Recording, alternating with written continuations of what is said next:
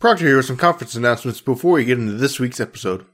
First, Polyconf 2016 will be taking place from the 30th of June through the 2nd of July. Visit polyconf.com to keep updated with news as more details become available and to sign up for newsletter updates. Curry On is taking place July 18th and 19th in Rome.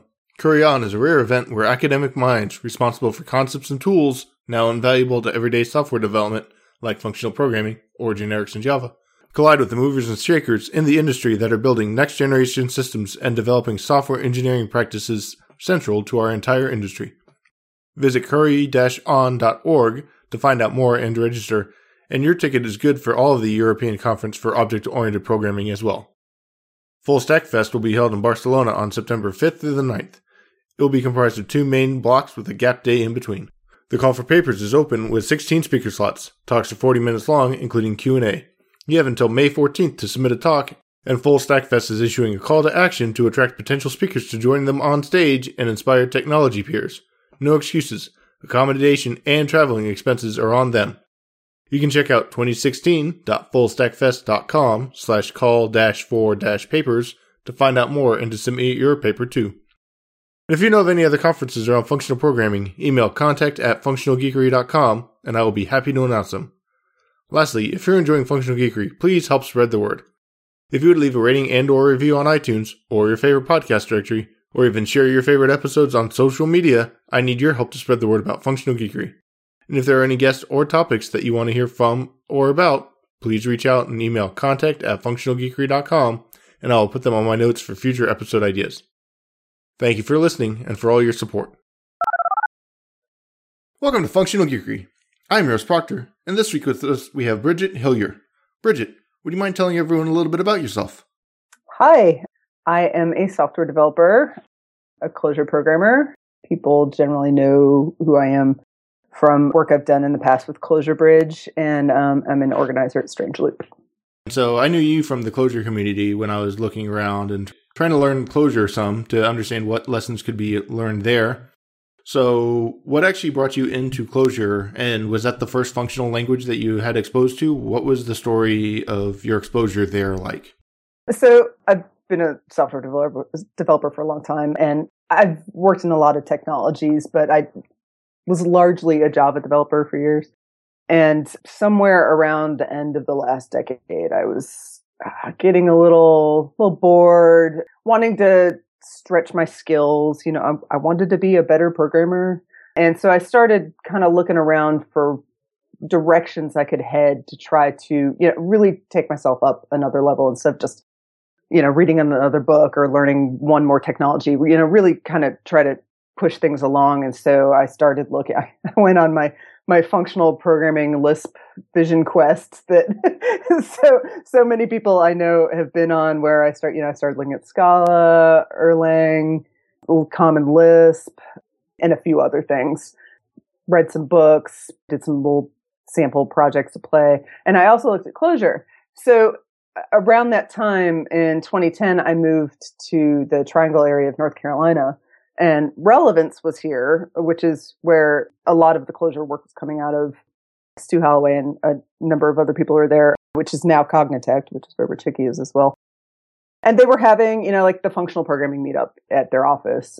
So I just started going and and meeting people and I thought, well, I like Clojure because it's on the JVM. It pushed me enough to have to learn kind of different paradigm, but I was still could fall back into things that I was somewhat familiar with. Plus, all the Java libraries were there uh, for me, so I could be productive with it immediately. So, just started, uh, you know, playing around with it, but but got pretty dedicated to Clojure uh, around 2010, 2011. Went to the first Clojure Conj because it was it was here and local and it was cheap. And then tried for years to get it into work projects. So I'm I'm a contractor, and I generally do I do about half software development and half professional services, um, you know, where a software company sells a product and you go in to do like enterprise integration with it for their customers.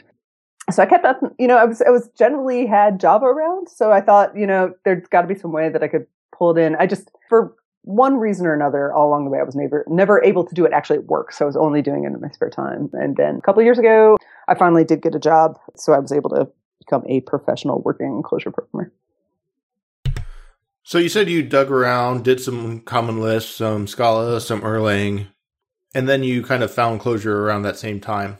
Mm-hmm. So what were what did you find the differences, and what was your first exposure, and then what made Clojure stick? Was it just the JVM, or was there something about the Lisp? So could you kind of dig in a little deeper into that evolution of the first time you actually looked at something that was functional, especially coming from a Java world? If yeah. that's the world you're familiar with, and trying to strain and stretch your brain to not have mutability, not have some of these things that you get out of the box and you're potentially you can do in Java, but it doesn't lead you down the path of encouraging it necessarily in the larger groups.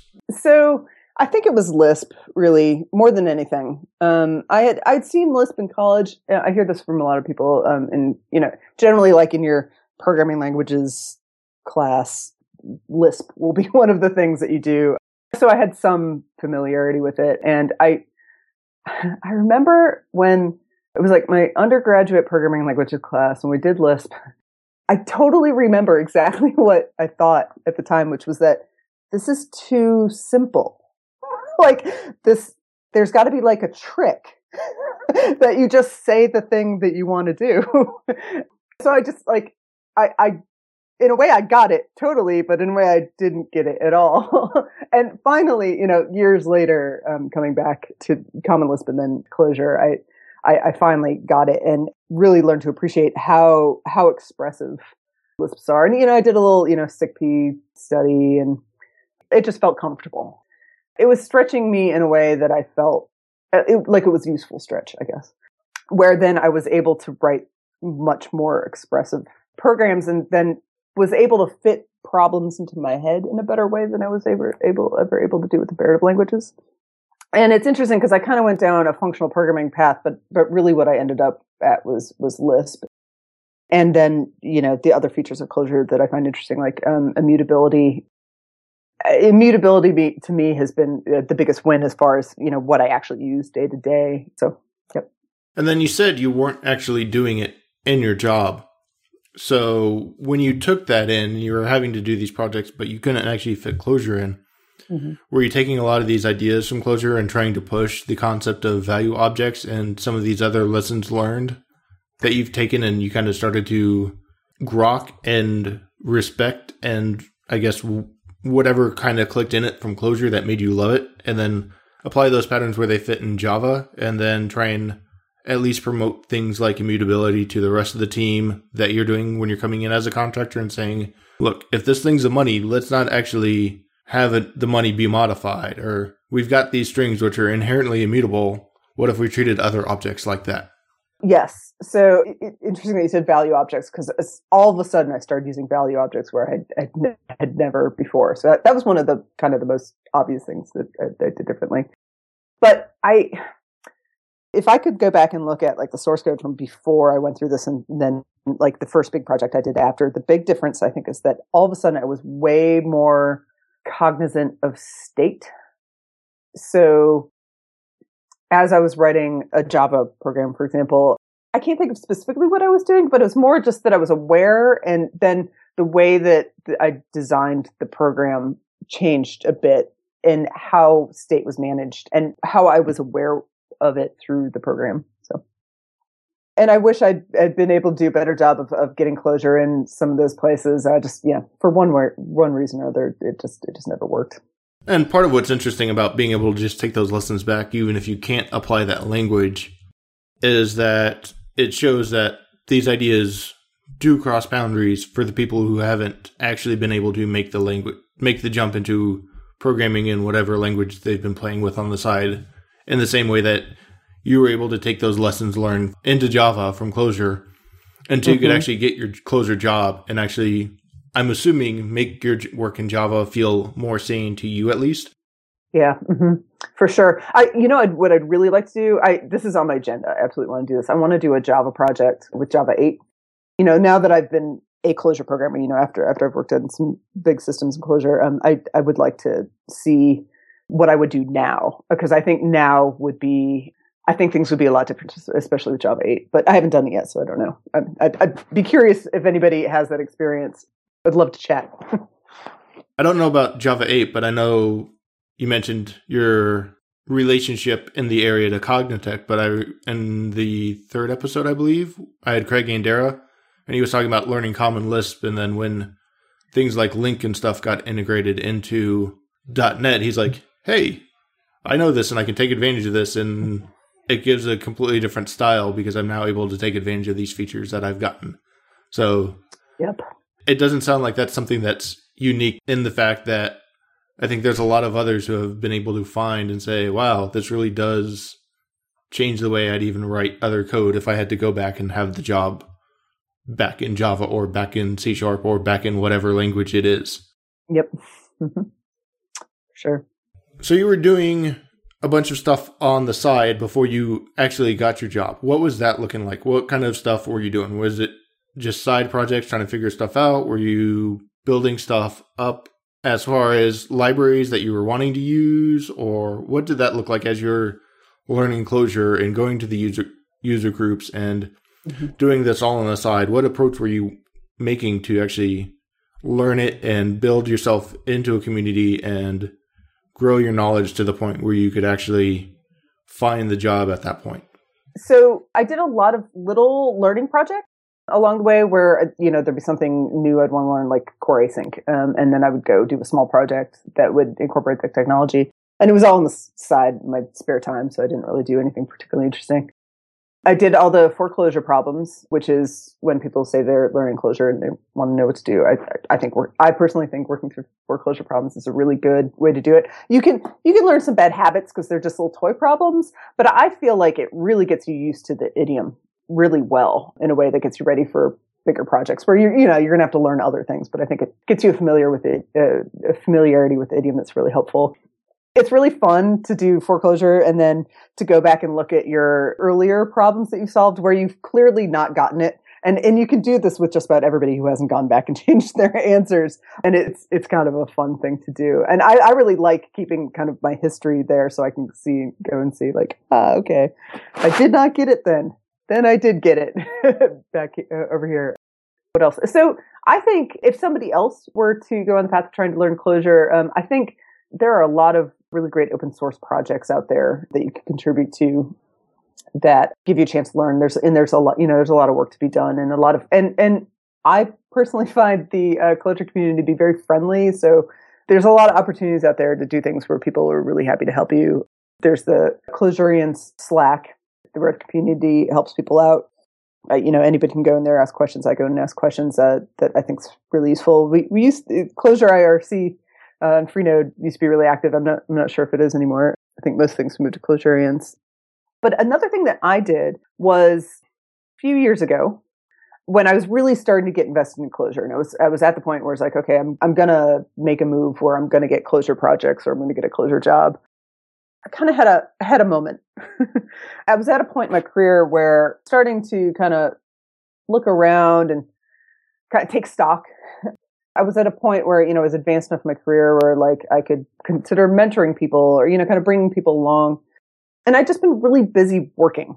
uh, I was a contractor and I was usually you know generally fully utilized and didn't have time for things besides just you know getting work done and family obligations. So so I had this moment where I thought, you know, I, I want I want to make sure that the the community that I'm a part of is one that I'm proud of, that I want to be a part of, and that I would invite other people into.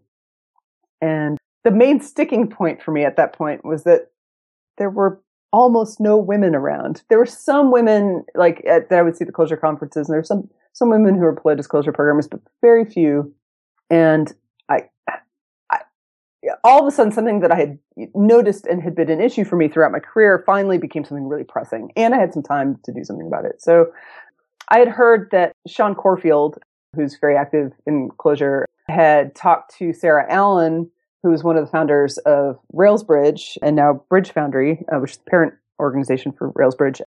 They had talked about maybe starting Clojure Bridge, Clojure version of Railsbridge. So for those who may not know, Rails Bridges offers weekend workshops to teach people Rails and Ruby and has now spun off the same thing in other languages, other technologies. So we thought maybe we could do the Clojure version of that. I'd heard that there'd been some talk about it.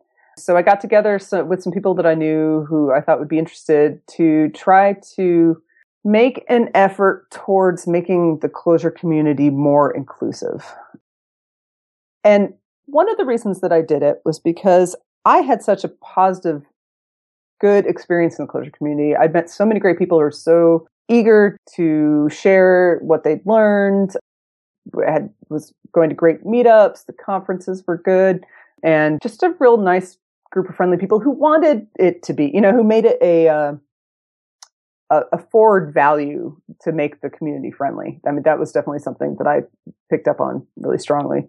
So I felt like this was a good place to do this, that this was a community that would want to make serious efforts to be more inclusive.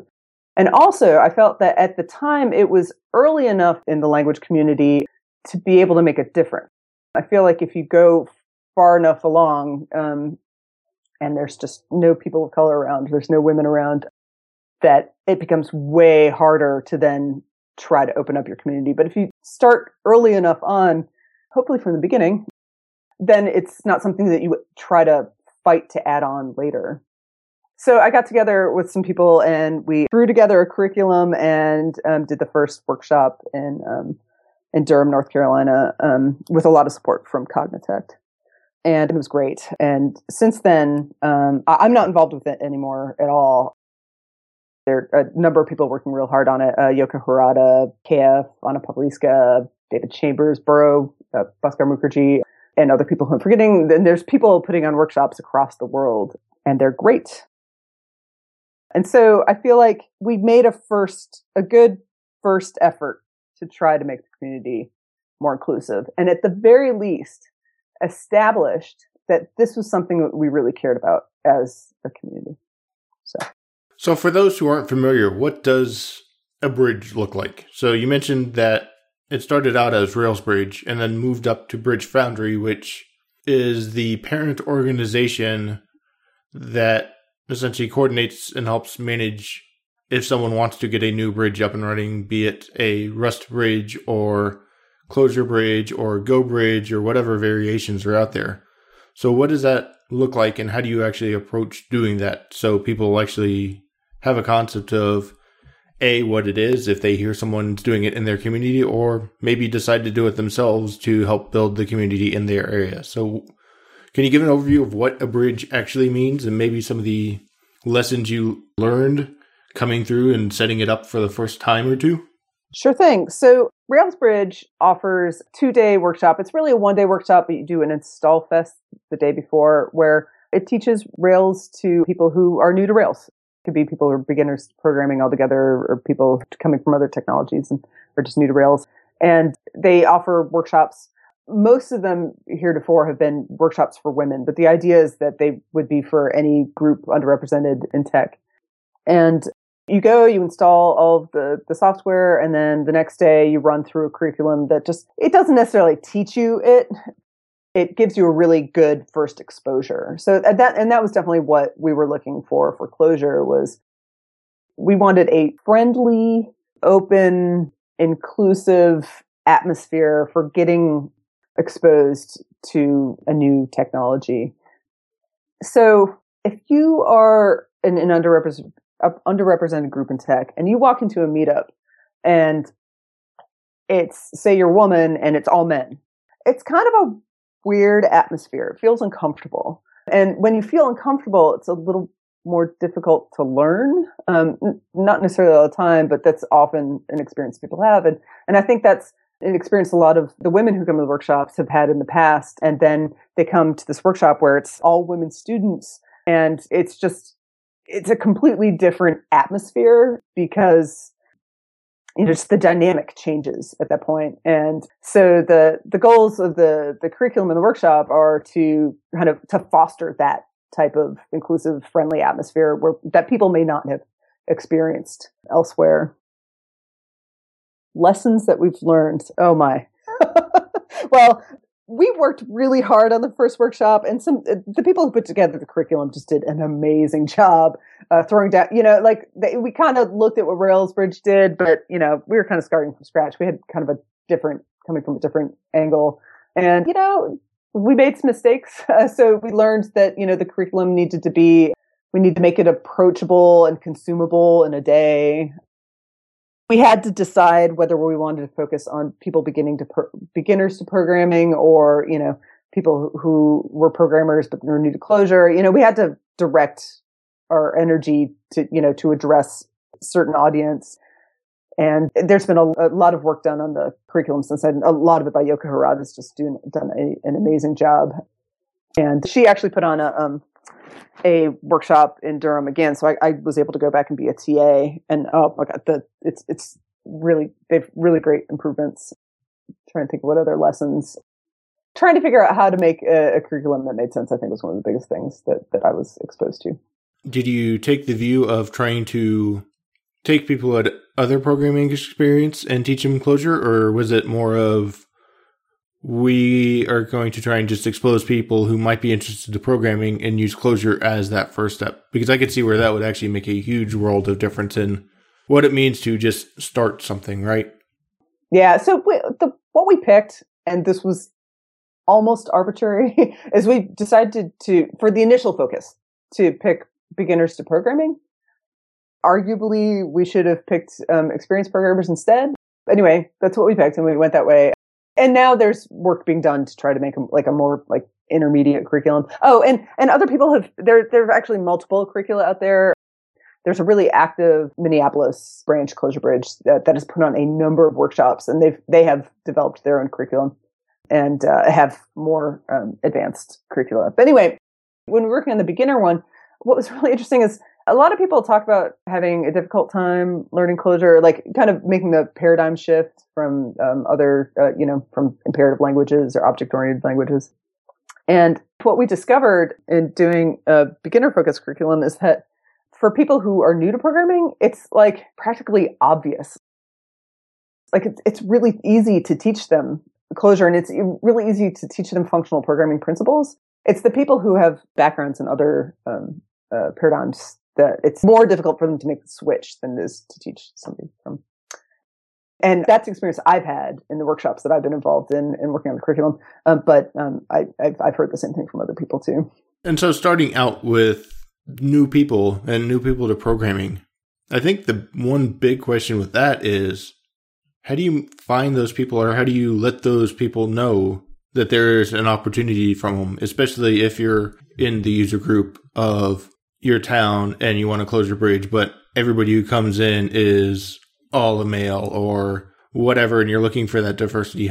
Do you have any suggestions for how you actually go and expose that to people? Say, hey, you haven't even programmed. You might be interested, but how do you actually take that and publicize that event and make it relevant and known that this is a place for you to come out and target that audience if that's not necessarily the audience you deal with every day either as a just because you're a programmer and you don't know the business people or the sales people who might actually be interested outside of any other kind of scoping down to what you might be doing that's a great question and, and, and it comes up with almost everybody who's doing a workshop for the first time so there's a huge huge demand for these kinds of workshops. And people will tell you like the like the San Francisco Bay Area Rails Bridge people, like they they just sell out every workshop that they have. So there is a huge backlog of people who are looking for introductory free workshops to technology programming. I work with, um, I don't really do anything with Clojure Bridge anymore, but we've got a very active Girl Develop It chapter here in the Raleigh Durham area a really great one. And I do a lot of work with them and just the classes fill up. I put on code and coffee social events and we have tons of people. So there are a lot of people. There are a lot of women, a lot of people of color, a lot of people from you know, traditionally underrepresented groups in computing who want this stuff. So, so the audience is there. So then the question becomes, so how do you connect with them? So what I've recommended to people who are putting on workshops for the first time is to partner with somebody who is plugged into those communities. Like, for example, I was just painting somebody who's involved with your local girl develop it or somebody who's involved with the local women who code who's interested. And usually there's somebody who's come by your meetup or something who, who might be interested in helping plugging you in. And so then And that is of all the workshops I've been witness to or been involved in, that's what we've done. So the organizers um, would go give, you know, a lightning talk at Women Who Code or um, would spread the spread the word on in newsletters and what have you in, in those groups, and then boom, you you sell out. Like I, I don't. There have been a besides a couple, almost all the workshops just immediately fill up. Um, there's just there's a, a lot of demand. I'm trying to think of any other tips. You know, just outreach, finding existing groups that already reach the groups who you're trying to reach out to and connecting with them. And and also when you do that, something to keep in mind. This is one of those things I've learned over the years working with and this type of thing. Um, make sure that you offer something. You know, you're offering a workshop, but you also, you know, if you're trying to connect with groups, offer to volunteer or make a donation or something to because when you when you're asking people to do outreach for you, you're asking them to do work for you. So make sure that you give something back to them also. And those all sound like great tips and some of the stuff that I I might have thought, but yeah, things like Girl Develop It and Women Who Code and some of these other things that I've heard of Girl Develop It and I've heard of some of the other groups like Black Girls Code and some of the others, but knowing those groups in my area, I might only know a couple of them just from tangentially, but it sounds like because they've got that community, all you're doing is just tapping into that community and saying, here, here's another thing you can learn after you've done whatever training or not that has been there. Mm-hmm. Oh, and if what I really want to see is people doing workshops targeting specifically, specifically people of color or women of color. I, would really like to see that happening.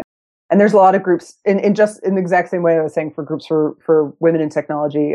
There's a lot of established national groups that you can connect, you can plug into to try to do the same type of outreach, like the the National Society for Black Engineers, oh, there's another one I can't think of the name of. I will I will let you know afterwards. And Black Girls Code, uh, which is for kids, but also has a lot of volunteers and what have you that you know organizers who you can connect with to reach an adult audience, and a couple others I'm just blanking on, but I will get to for the show notes. And you mentioned the curriculum as well. And my understanding is that a lot of the bridge curriculum is actually open source, and you can go find if someone wants to start a bridge themselves, if it's the Clojure bridge they can get the Clojure Bridge existing curriculum or figure out if it's a different kind of bridge, maybe a Haskell bridge or a Scala bridge or an Elixir bridge or whatever it is that might not already be established. The curriculum is already out there across the other languages that people can use as examples and starting points of something that works, right? Yep. Mm-hmm. It is all out there, open source and open for contributions also. I hear people say things like, oh, well, we don't have it in this language. Well, totally open for people to start working on translating. So, yep. And so, just on this similar vein of topic, you're also part of the Strange Loop Conference Committee. So, you've done a lot of the stuff with community and you did the Clojure Bridge, and now you're involved in the Strange Loop committees about building that community and making sure that the community feels vibrant and growing and accepting of people. So, what was that first hint of getting into Strange Loop and being involved in the process? Were you tagged? Did you go ask to volunteer? Did you manage to hit a couple of strange loops and then start complaining and something else? and they said, "Fine, you want to fix it? Here, hop on, hop on the committee and fix it." Or so what? What did that look like for Strange Loop? Because I've heard fantastic things about the conference, but I and I haven't, Good. but I haven't actually managed to go. So what did that look like? Oh, you should go. It's it's a great conference. So, well, I went to Strange Loop, uh, I think in 2010, and there were very few women there, which like I, you know, I've been technology for a long time, and I go to a lot of technology events. There's not often very many women, but it was strangely very few women. But it was it was a great conference. I had such a great time. I loved it. it was such an interesting mix of topics, and the speakers were great. And there were some really fantastic women speakers that year. So it made me feel like there was an opportunity there that the organizers got it, but just, you know, maybe needed some assistance in trying to uh, make things little more inclusive, especially amongst attendees. So because of the work that I did with Clojure Bridge, Alex Miller, who runs Strange Loop and is the Clojure community person, or the Clojure manager, I don't know what his title exactly is there. He, he helps the Clojure language happen. He had helped me, Alex Miller had helped me with Clojure Bridge, or helped us Clojure Bridge at the beginning. And I came, I, I, guess also because some of the work I've, that I've done with Clojure Bridge, I had gotten in touch with some people who were very aware that there was a problem with inclusiveness in tech in general and, you know specifically in the communities that I was part of like Clojure. and they wanted to do something they wanted to do something and they wanted to give somebody some money to do something but none of them had time to actually figure out what that was and at the time there was also a lot of talk about inclusiveness around around technical conferences so it just seemed like a simple win to sponsor people to go to technical conferences. The goal would be to have more people from underrepresented groups and traditionally underrepresented groups in tech in conferences. So then you'd have more people getting together. You'd, you'd be communicating a value that inclusiveness is something that we want. And then you'd also be giving all these people opportunities who, for whatever reason, are, weren't able to go to conferences um, themselves. And then making the conference more inclusive, then people want to come. Then all these groups that seem to be excluded somehow, people would end up showing up to your conference because they'd feel like it was a comfortable place for them. So I had this idea and other people did too. What if we just created a scholarship program? Basically paid for people to go who, where the people who, for whatever reason, they're in groups that are more mar- marginalized that don't have as many opportunities for some reason or another that don't get as many financial award rewards doing this work, just take that, what's blocking them from going to a conference, just take that problem away. Fund them. like, boom, that's, pro- it just seemed like an easy problem to solve. Like, there's a lot more difficult problems that we need to solve, but this was an easy one that we could just apply money to. so, thought about this general, like a general program. Ruby Central was already doing it. So the Rail, RailsConf and RubyConf were already doing this. So I was just watching their example. PyCon had a financial aid program also at its point but not a whole lot of other conferences did. Talked to some people who had done this kind of work, Ashe Dryden in particular. It bounced off a couple of the people I was involved with the Clojure Bridge. I had Carina Zona who does call, call back women. And then I realized, well, instead of making a general program, how about I go specifically do it at one conference? so then I went, so I, I knew, since I knew Alex from uh, the Clojure Bridge, uh, asked Alex Miller if we could do it at Strange Loop, and he was all for it. And, and I think at that point he had already been thinking about something along that line and you know just didn't have the capacity to have made it happen yet because he was busy organizing a conference so it's like okay great i'll do this for you. And we just kind of ran it as an experiment the first year so this was a couple years ago. And it worked really well. I think we we didn't fix things but we moved the needle in a significant way as far as making strange loop more inclusive one thing that we did as part of that when I came on as, as an organizer is we hired Ashe Dryden, who does a lot of work in this area. And she's, I would, as far as I know, is the foremost expert in making an inclusive conference. So we hired her and she basically designed the entire program and, and a number of other things that we did all at once in the same year. And Alex was just fully be Alex and the other organizers of Strange Loop were all fully behind making them happen. And it, I feel like we really made a big difference we have plenty of problems. We've a lot of things we still need to fix, but really, really made some big progress that first year. So, what are some of those things that might turn someone off that you do unknowingly and make it seem unwelcoming? I know there's things about being the whether it's the smug Lisp weenie or the smug Haskell weenie or the smug whatever language weenie, where part of that is you're excited, part of it is you think you've found a better way and you want to share it with people, but you're taking the wrong approach and it seems like you're trying to bludge them over the head instead of trying to lead them along. What are some of those things that you found that caused the Clojure Bridge and caused the things that we should probably all be cognizant of and making sure that by doing some of this stuff, we're not making it seem like we're a snobby community who only wants the top 0001%. And if you don't fit in this class, then you don't deserve to even be included. Whether or not that's the intention, but that's how it appears to someone who's looking at joining a community. If we actually want the functional programming community to really grow. Um, that's a really good question. And I like the way that you asked it. Like, I, th- I think you said a number of things in there that are really, you know, there's a lot of insight I think you have a lot of insight uh, into what some of the issues are. And I think we, in particular, are able to shoot ourselves in the foot with, particularly in, in the Clojure community and other functional programming language communities. so let me just start off with that. I, I don't know. I, you know, I don't, I'm not an expert.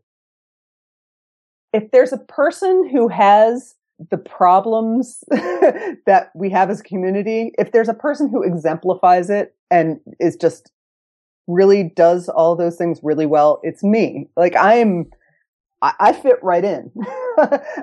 if there's a person who has behaviors that's pushing people away, I, I'm, I'm it. So.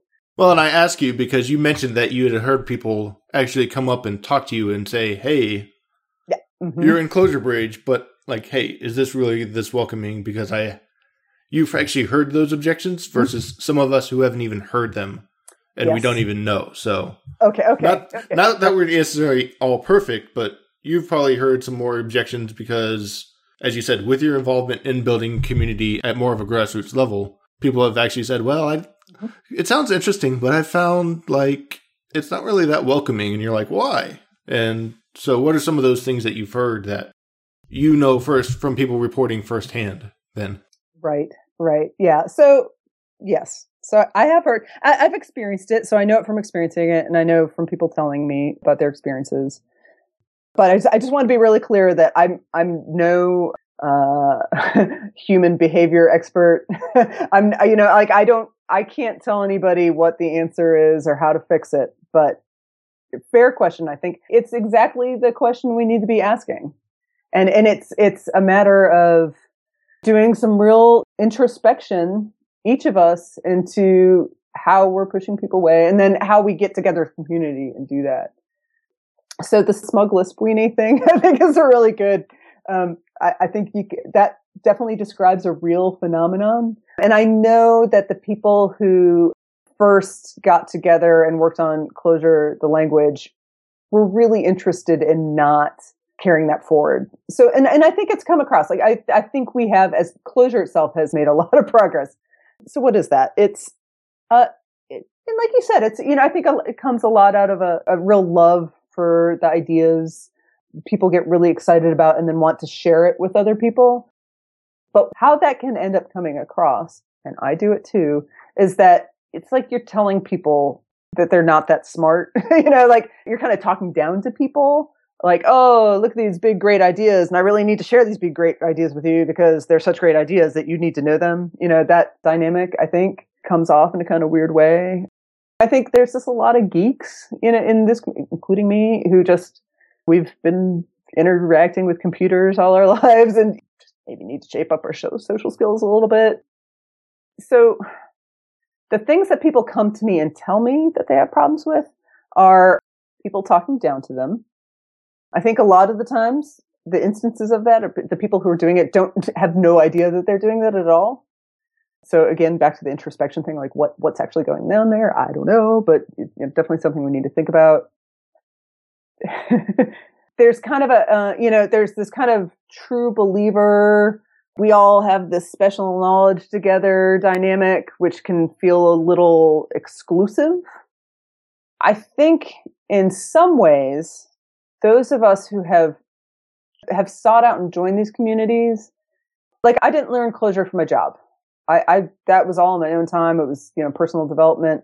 You know, it was like it was something I did out of the love of it in my spare time. I think when we get together and create these communities around these specialty niche languages and emerging technologies, we might end up creating clubs of people we feel comfortable with.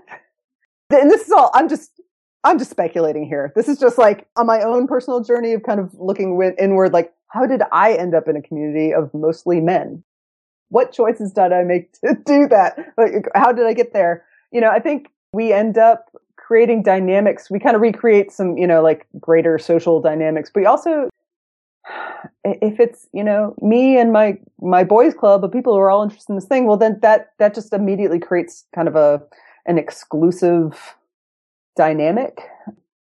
Again, I'm like I'm. It's all just me, kind of talking out of like what's been going on in my head, own head. So I don't like it's. I don't have like a theory, but I I think there's something there. I think there's something about the way that we organize things that end up it ends up being kind of a like a special people's club. Um, and, and it kind of pushes people away. And, and, and, you know, and I wonder about myself, why I, why I do that, why, why I'm interested in hanging out with people who do that. So anyway, I, I hope that's, that's useful or helpful at all. It is. And I think part of that question is I've kind of had that same question that you just said, but from the opposite side of how did I get into just the special club of all men as well? Being a male in software development is as I get in here, like, what did I do to actually get into a group that is all male, especially when years ago it was equally balanced amongst men and women. And at some point growing up through this process, it has evolved and it is that transition as I get more into it has gone the other way than when I started. And I come in and it starts declining at that time. So, yeah, what did you do? Was it something you did? I'm sure there's part of it, which is some of those questions that I ask because I know that I've got points where it's like, well, we yeah, got a Java job. Well, you mean it's a Java job? And like, would there be any Scala or Clojure? No. Mm-hmm. Ooh, well, do I really want to go back to Java? Not really. Kind yeah. Of, that that whole kind of attitude is like, well, totally. That's not positive because it's like, oh, then I, now I look down on everybody who is doing Java because they love it, or even just doing Java because they're doing Java and they don't care. And then you become, it's like, well, you know, if you're going to look down at Java like that, why should I look up to Clojure or Scala or whatever it is, kind of thing? Yep. Yep. Yeah, I think that's totally part of it. Totally part of it for sure. Yeah, and, and there's definitely like there's societal things that are going on that we don't necessarily have control over, but I think there's a lot of things that we do have control over. And at the very least, we can control the culture of our communities and of our workplaces. Those things we can make a change and then can hopefully make something that's more welcoming that people, if they start coming in, will want to stay. I mean, a lot of, you know, just in general, like inclusiveness in technology in tech, software workplaces. One of the big things that I'm very, very aware of now is that, is that we're pushing people away. So people do come. there are senior women out there. There's senior people of color who are brilliant and have contributions. And then the workplaces end up being hostile to them and they leave. And I'm like, I see this happening all the time. And, and I think that's, there's all parts of, of this issue, but we're not going to be able to fix them unless we fix that one. Because if people come in and they get pushed away, then like all, all, of the work to put on a Clojure Bridge or whatever else or run a girl, girl development class, all of the work for that's for naught because if they get into a job and they get treated poorly, then that's no good. And also, we want to have healthy workplaces for ourselves, which I think we have not managed to do in this industry. So, and all that is very, very important. And but there is even the counterpart for those who don't think it's important. That is, if you want to be working in Clojure, how do you make Clojure grow? Well, you need a larger community of people. So you're going to have jobs out there that will say, hey, there is a Clojure community or there is the Haskell community, and we have plenty of people who are interested in this. So you have to essentially grow the community first. Exactly. Even if you don't think you're being a person that might be closing off the community, you have to help make sure you're making it open if you actually want to have that job there. Mm-hmm. So we've we've gotten deep on a lot of this stuff, and we're getting close to time. But I definitely want to make sure we talk about what you're working on now, which is Onyx. So do you want to give everybody a rundown of the stuff you're actually working on and doing in your day job? Sure. And making real use of actual developing Clojure instead of just the community building. Mm-hmm. Sure. Yeah. So I, I'm a Clojure programmer and I'm gone back to contracting. So I'm getting some Clojure contract work, uh, which is great. So I do that about half time. And then about half time, I help with Onyx. And so Onyx is a framework for building distributed streaming and batch jobs from pure data structures in a composable and reusable way. It's a distributed computation platform and it was built by Michael Drogalis and Lucas Bradstreet, and they've formed a, a company and are doing production support and are, are doing work with it. With uh, Gardner Vickers also is on the team. The thing that I like about it, one is they've just done a really nice job. It is a a nice piece of software. They've made it really well documented, really great learning materials in there. It's a, you know, it's a distributed platforms, a distributed computing platform. So that can be a little bit hard to get your arms around all the pieces that are involved, but they've built tooling around it that have been really thoughtful about making tooling around it that make make it approachable. But also, the other thing I really like about it is just the interface to it, that how you work with it. If you are a Clojure programmer, it's written in Clojure, and you work with it in Clojure. It's Clojure data structures, which is how you describe your problem that you want solved. So you make workflows and it's all just, you know, it's maps, it's vectors of maps, just data. You're just, that's the abstraction you're dealing with. And then the things that you're doing with the data is just Clojure functions. So it's just, it's really nice to work with. So I was drawn to it just because I enjoy the technology so much and hopefully I'll be able to do some work with it. So I'm doing that about half time. Also, I, I had never, except for Clojure Bridge, which is open source, I had really never been able to do open source work. I like, I just have never had time. All of my work is proprietary. And so when you go to get work nowadays, you need you need a GitHub full of projects that you can show to people. You know, I just didn't have it because I just have never had the time to do that. So this is this is kind of my chance to do catch up, to do some contribution to it, and then to, eh, to get back. This is this is my chance to get back because I've consumed open source for all of my career. So, so either description of Onyx, you gave a big old mouthful of what it is at the beginning, and you mentioned it was a distributed platform for computation, but what is it? Where does it fit in? And what kind of problems are would people be interested in having to go pick it up? Because there's a number of different things that run from things like Hadoop and Spark to stream processing to a bunch of these other things. So where would Onyx fit in in that picture and the kind of stuff that it's trying to solve? So it can do a lot of things, but I think the obvious fit is stream processing. So problems that you you would use Storm, Apache Storm, or Flink for at this point would be good fits for Onyx. Why you, would choose Onyx is because of this really nice um, interface to it, where you you know you build up your workflows of what you want it to do, all in Clojure data structures. It has really nice abstractions, and it works really well. And it's maybe easy is not the right word, but it's pretty straightforward to then distribute things, be able to scale to deal with the big data, large stream data people are using it for, um, you know, they're using it for machine learning applications. They're using it for general workflow, you know, things that you would have a, need a workflow for type problems. Analytics, definitely people doing a lot of analytics with it. And you're in working on the open source side or a little bit of the support side as well. So where does this fit in for the kind of stuff that you're tackling? Are you focusing on a specific area or what are you being able to take advantage of and how is Clojure making that experience for you from the, your background experience of Clojure now applying it to a distributed systems processing, stream processing piece of software that lives out there? Well, it's just such a great fit being a Clojure programmer because the way that you express your problems and the way you built them up is just Clojure is just a really nice fit for it. It's it's very comfortable to work with. Build your workflows. It's a really nice, pleasant experience uh, where you're able to use the tooling and knowledge from Clojure. I'm working on the open source side, just helping with things that need to be done for it. One of the things that I was helping with was doing a proof of concept for other language support, which we'll probably pick up and keep on working on. There's been some other things being worked on for the new, newer release. One thing is they're swapping out the streaming engine in it. So that's coming next. So what else is going on with you? You mentioned you're doing your contracting half the time. You're doing this Onyx.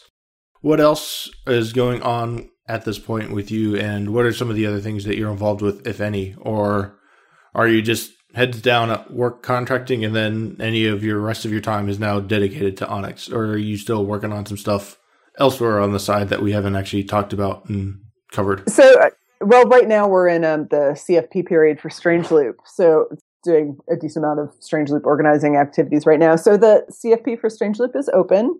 It's open until May 9th been seeing some interesting talk proposals coming through and it's going to be a, a, gr- a, great one again this year. It's, it's, such an interesting mix of different talks and people doing all kinds of really interesting things. A lot of people, you know, kind of pushing the envelope using, you know, emerging technologies and interesting ideas. You know, I really like to just be at Strange Loop just for the people. Honestly, it's just great conversations that you have with them. Um, so please, you should be one of those people too. So you should submit to the proposal uh, to the CFP. Closes May 9th. Working on the opportunity grants. So the opportunity grant application period is open right now, and uh, we are currently reviewing applications.